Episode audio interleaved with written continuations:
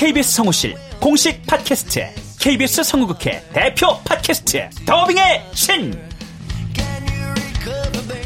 우리 할아버지께서 늘 이렇게 말씀하셨지. 그 외화의 뒤에서 자신의 영혼의 목소리를 내기 위해서 애썼던 성우들이 그렇게 많이 있었다는 것. 멀더 어디예요? 당신과 헤어진 그 근처예요.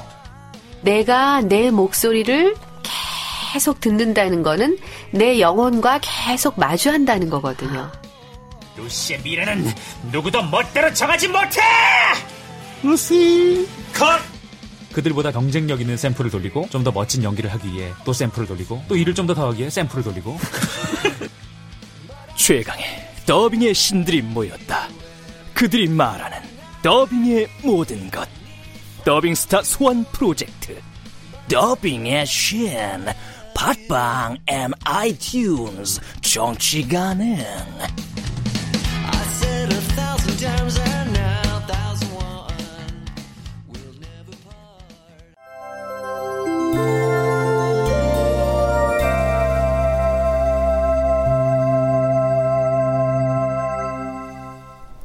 라디오 극장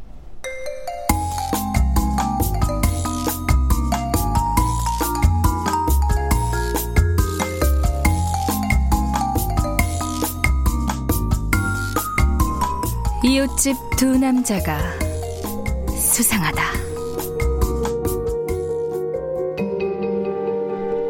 원작 손선영, 극본 성혜정, 연출 오수진. 스물한 번째.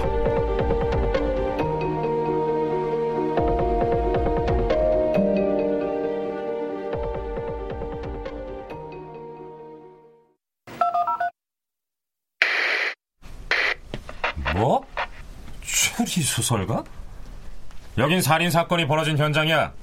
당신 같은 추리소설가 나부랭이가 들어올 수 있는 곳이 아니란 말이야. 여순경. 네. 빨리 저 사람 내쫓아요. 어서. 아, 네. 손선영은 사람이 죽었다는 소망원룸 이백일 호에 도착했지만 먼저 온 송마경찰서 백용준 형사의 강력한 제지가 있자 일 초도 지체해선 안 되는 이 상황 앞에서 급한 마음을 드러낸다. 아니, 그 여자 죽었냐고요. 뭐야 당신, 대체 당신이 뭔데 일에 끼어드는 거야? 여순경! 여순경! 네. 일일구 출발했습니까? 어떻게 됐어요? 아, 아직 살아있나 보군요. 그때였다. 문 앞에 서 있던 손선영이 성큼성큼 다가와 침대에 쓰러진 여자를 들쳐업었다.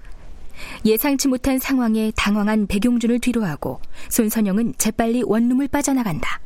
자식이! 야! 추리소설가 나부랭이! 여순영, 저 자식 이름이 뭐랬지? 손선영이랍니다. 그래! 야! 추리소설가 손선영이! 같이 가자!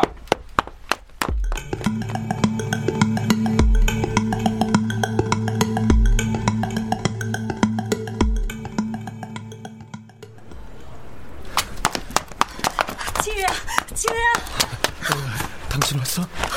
지우야, 엄마 왔어. 또 왜 이래? 다신 이러지 않기로 했잖아. 지우야, 지우야, 눈 좀 떠봐. 지우야, 여보, 얘 왜 이래요? 어, 저, 아, 지우가 오늘 한국 시리즈 개막한다고 들떠 있었나 봐. 나 오자마자 몇 마디도 다 하기 전에. 지난번하고 같은 상황이었어요. 양영자는 이 아침 무거운 몸을 질질 끌다시피 해 은행에 출근했고, 은행 창구가 업무를 개시하기도 전에 남편으로부터 연락을 받았다. 지우가 다시 쓰러졌다. 양영자는 병원으로 오는 내내 생각했다. 이대로는 안 된다. 더 이상 지우를 저렇게 내버려둬서는 안 된다. 조금 전에 의사 선생님도 다녀갔어. 너무 걱정하지 말래. 바이털 사인에서 이상 징후가 없어요. 전례에 비춰볼 때도 그랬고요. 아마 이틀 정도면 깨어날 거라고 하시네요. 그래서 엄마가 돼갖고 아무 걱정도 하지 말란 거예요? 아, 아, 여보, 무슨 말을 그렇게 해. 다 우리 걱정해서 하시는 말씀인데. 아, 저, 그나저나 나간호사님이 퇴근도 못하시고 이 시간까지 저, 애 많이 쓰셨습니다. 저 사람 뭐지? 이 상황에서 어떻게 저흰 저런 웃음이 나올 수가 있는 거지? 저 사람 웃을 때 저렇게 해맑던 사람이었나? 양영자는 방금 남편이 나혜영을 향해 지어 보인 밝은 미소를 보자 자신을 대할 때와는 전혀 다른 그가 오늘따라 낯설기만 하다. 아, 지우 때문에 퇴근 못한 건 아니고요. 사실 오늘 아침에 응급실이 또 한 번 전쟁을 치렀거든요. 중환자실 간호사들을 응급실에서 너무들 불러대니까 힘드네요. 저 근데 아침에 응급실에 실려온 환자는 어떻게... 아마 가망이 없어 보여요. 약물 중독이거든요. 석시콜린이라고. 나혜영의 말이 떨어지자마자 박성우와 정상우 그리고 양영자는 묘한 흥분과 충격을 느낀다. 어쩌면 그들 모두에겐 희망적인 일일지 모르지만 과연, 과연 누가 방아쇠를 당긴 것일까? 세 사람은 다시 초조하고 불안한 침묵 속으로 빠져든다.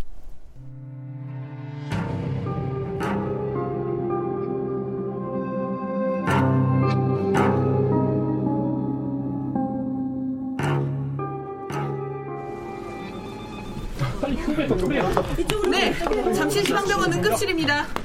아, 네, 그건 아직 결과가 안 나왔는데요. 네, 네. 예, 예, 알겠습니다. 손선영에 의해 잠실 희망병원 응급실로 옮겨진 이지연은 그 시간 경황 없이 달려온 가족들 앞에서 생사의 갈림길에 놓여 있었다.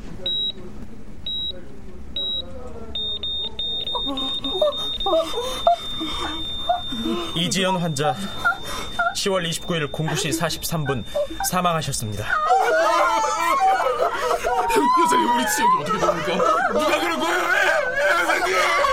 우리 용서 못해! 그놈을 내 손으로 잡아서 똑같이 만들어버릴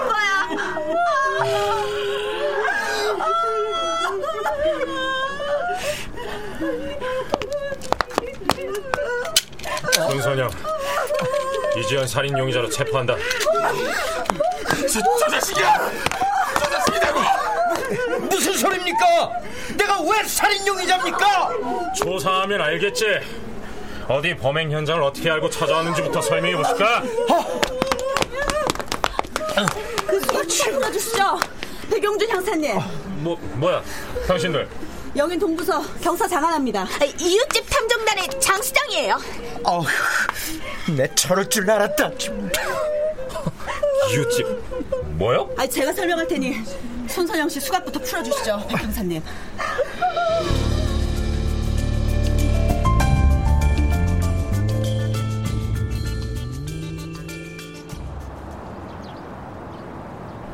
뭐요? 말도 안 됩니다. 잠입 수사라뇨? 당신이, 아니, 장하나 경사가 저런 척 되먹지 못한 추리소세가 나무랭이랑 잠입 수사를 했단 말입니까? 지금? 그것도 살인 사건에? 네, 믿으셔야 합니다. 아니, 장 경사 같으면 믿겠어요? 마약 수사처럼 잠입이 필요한 사건도 아니고 언제 어디서 일어날지 모르는 살인 사건에 잠입 수사라뇨? 백용준은 무엇에 그리도 화가 난 건지 장하나의 설명을 들으면서도 가끔씩 손선영에게 시선을 주며 격분한 표정을 짓는다. 이를 한동안 참아왔던 장하나가 마침내 백용준에게 단호한 눈빛을 날린다. 마치 마을 입구에 버티고선 장승처럼 그녀는 가뜩이나 큰 눈을 부릅떴다. 그러고는 곧 호흡을 고른 후 지난 두 달간의 이야기를 백용준에게 들려줬다. 그거 참... 나 어째... 고양이의 죽음으로 여기까지 왔다. 이거야만... 이제 현장으로 가야죠. 기왕 살인사건이 돼버린 건데.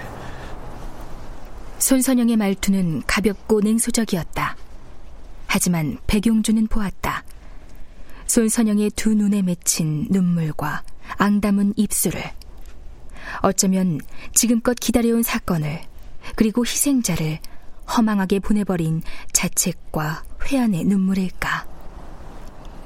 그러니까 뭐냐, 저 기자꽃 계집애 같은 추리소설가 나부랭이의 의지 하나로 한 사건을 여기까지 끌고 왔다는 거야? 그것도 모자라 추리소설 최고의 레시피 같은 살인까지 일어나 주시고 그게 사실이면 저 녀석은 취조 기술이 극에 달한 베테랑 형사의 촉을 가졌어. 만약 저놈이 범죄자 쪽이라면, 그렇다면 절대 잡히지 않고 완전 범죄를 꿈꿀 놈이고, 손선영, 그래 넌 어느 쪽이냐? 현장으로 가자고요. 그, 그래 가보자. 뭐 까짓 거야.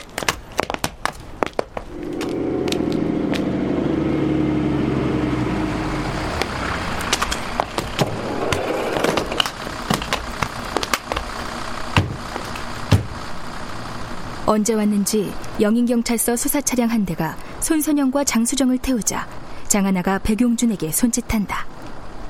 뭐야, 송마경찰서에서 잘 나가는 백용준 형사가 왜 영인경찰서 업무용 차를 타느냐고.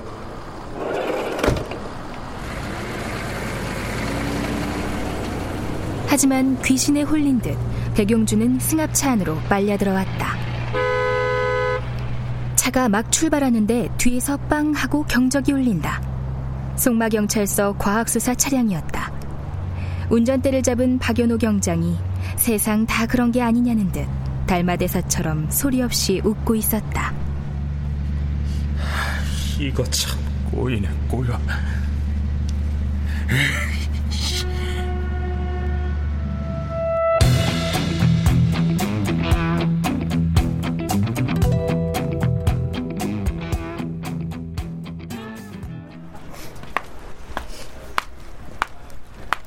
아유, 아니, 나간 형사님 아직 퇴근 안 하셨어요? 네, 지금 퇴근합니다. 옷 갈아입고 나가다가 지우 생각나서 잠깐 들러봤어요. 이 유니폼 벗으시니까 딴 사람 같아요, 나간 형사님. 양형자는 이백육 호로 들어선 나혜영의 모습을 눈부신 듯 바라보는 두 남자, 남편 정상우와 박성호를 번갈아 쳐다본다. 그들의 눈에 비친 나혜영은 늘 단조로운 유니폼과 굽낮은 간호사용 로퍼에 익숙한 나혜영이 아니었다. 몸매가 드러나는 푸른색 파스텔톤의 투피스를 입고 노란 가디건으로 코디를 한 그녀는 하이힐까지 신고 있어 이십 대 여성의 아름다움을 한껏 발산하고 있었다. 저, 제가 이렇게 들른 건요, 지우에게 야구 경기를 틀어주셨으면 해서요. 어? 야, 야구 경기요? 아, 정말요? 그래도 되겠습니까? 양형자는 남편이 나혜영을 향해 눈을 맞추는 걸 보며 이십 년 전 자신을 대하던 눈빛과 같다는 걸 느꼈다. 남편에게서 웅크린 수컷을 일깨운 것이 다름 아닌 나혜영이란 사실에 양형자는 또 한 번 분노가 치민다. 이런 말씀 외람돼 보일지 모르겠지만 사람은 누구나 죽습니다. 거역할 수 없는 진실이죠. 만약에 제게도 인생의 마지막 날이란 하루가 주어진다면 전 즐겁게 살고 싶어요. 뭐? 앙큼한 기집애. 어디서 환자 가족을 유혹하고 생애 갈급한 사람들한테 죽음이 어떠니 삶이 어떠니 훈계를 하고 있지? 그리고 이 남편이란 작자는 또 뭐지? 내가 아닌 다른 여자한테 이리도 쉽게 자신의 갈망을 드러내다니. 그리고 저 옆에 남자도 마찬가지야. 영자씨 영자씨 해가며 자기 어머니를 닮았네, 어머니가 보면 며느리 삼고 싶어 하겠네 했던 그가 어쩌면 이럴 수가 있지? 이게 다 저 나혜영 간호사 때문인가? 어, 어, 가만, 내가 왜 이러지? 그리고 이렇게 힘 빠져 조용히 있지 마시고요. 오늘 저녁 야구 경기 보면서 함께 저녁도 드시고 떠들썩한 소리를 지우에게 들려주셨으면 해요. 그러다 보면 뇌가 자극을 받을 수 있지 않을까요? 의식은 없다 해도 환자가 귀로 듣고 있다는 사실은 많은 의료진들도 공감하는 사실이에요.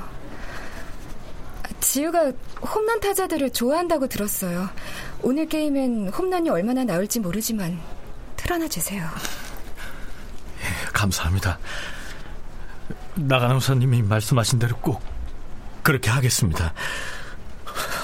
우리 지훈 녀석 그렇게 한국 시리즈 한국 시리즈 하더니 개막전은 이렇게라도 보게 되겠네요. 그럼 저는 이만. 참, 나간호사님. 네. 아침에 응급실로 들어왔다던 그분 어떻게 됐나요? 아, 그 여자분이요, 돌아가셨어요. 아, 네.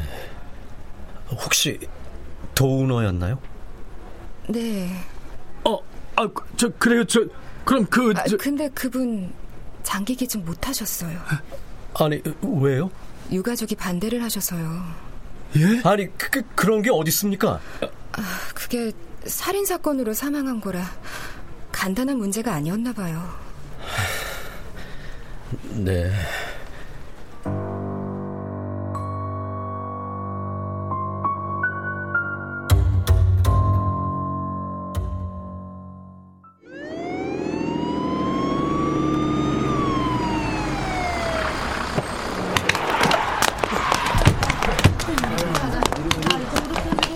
도착했으면 먼저들 올라가지.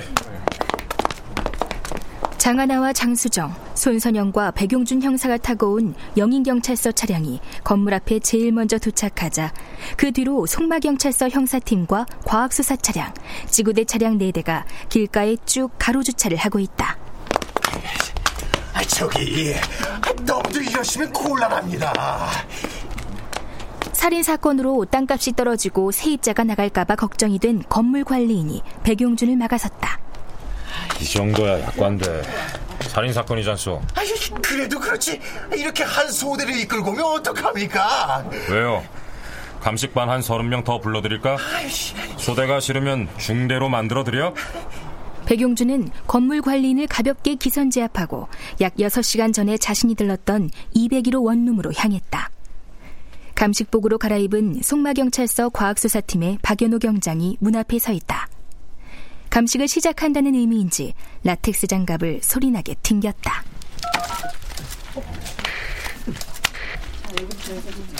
음.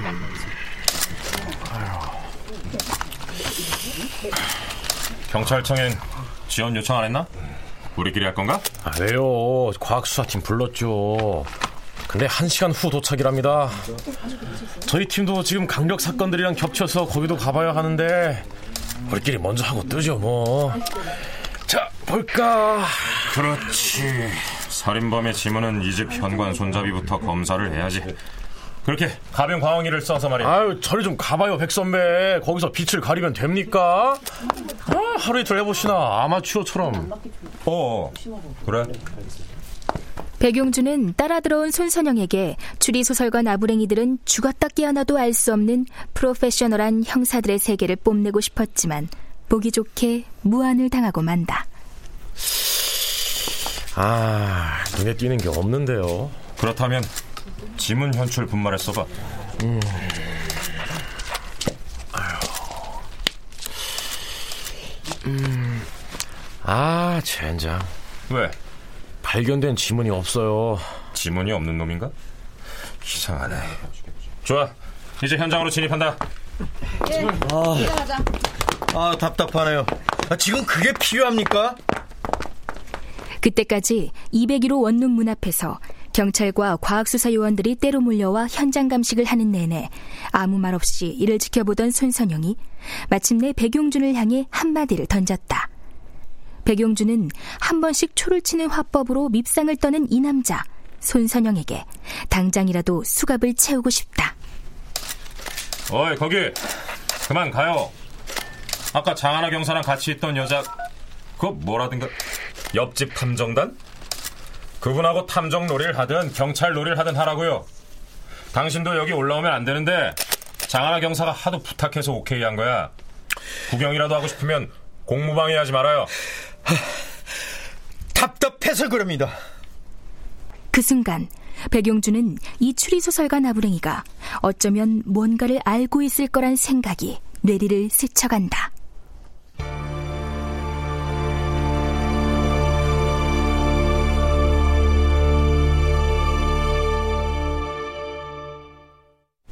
출연 문관일, 양유진, 길나영, 안용욱, 송덕희, 김석환, 홍우백, 송아랑, 이진무, 선우현수, 이현애, 최결, 오보미, 구지원, 김성화.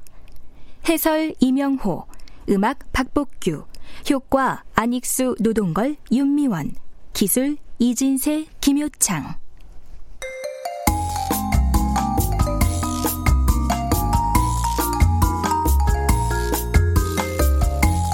라디오 극장 이웃집 두 남자가 수상하다. 손선영 원작, 성혜정 극본, 오수진 연출로 스물한 번째 시간이었습니다.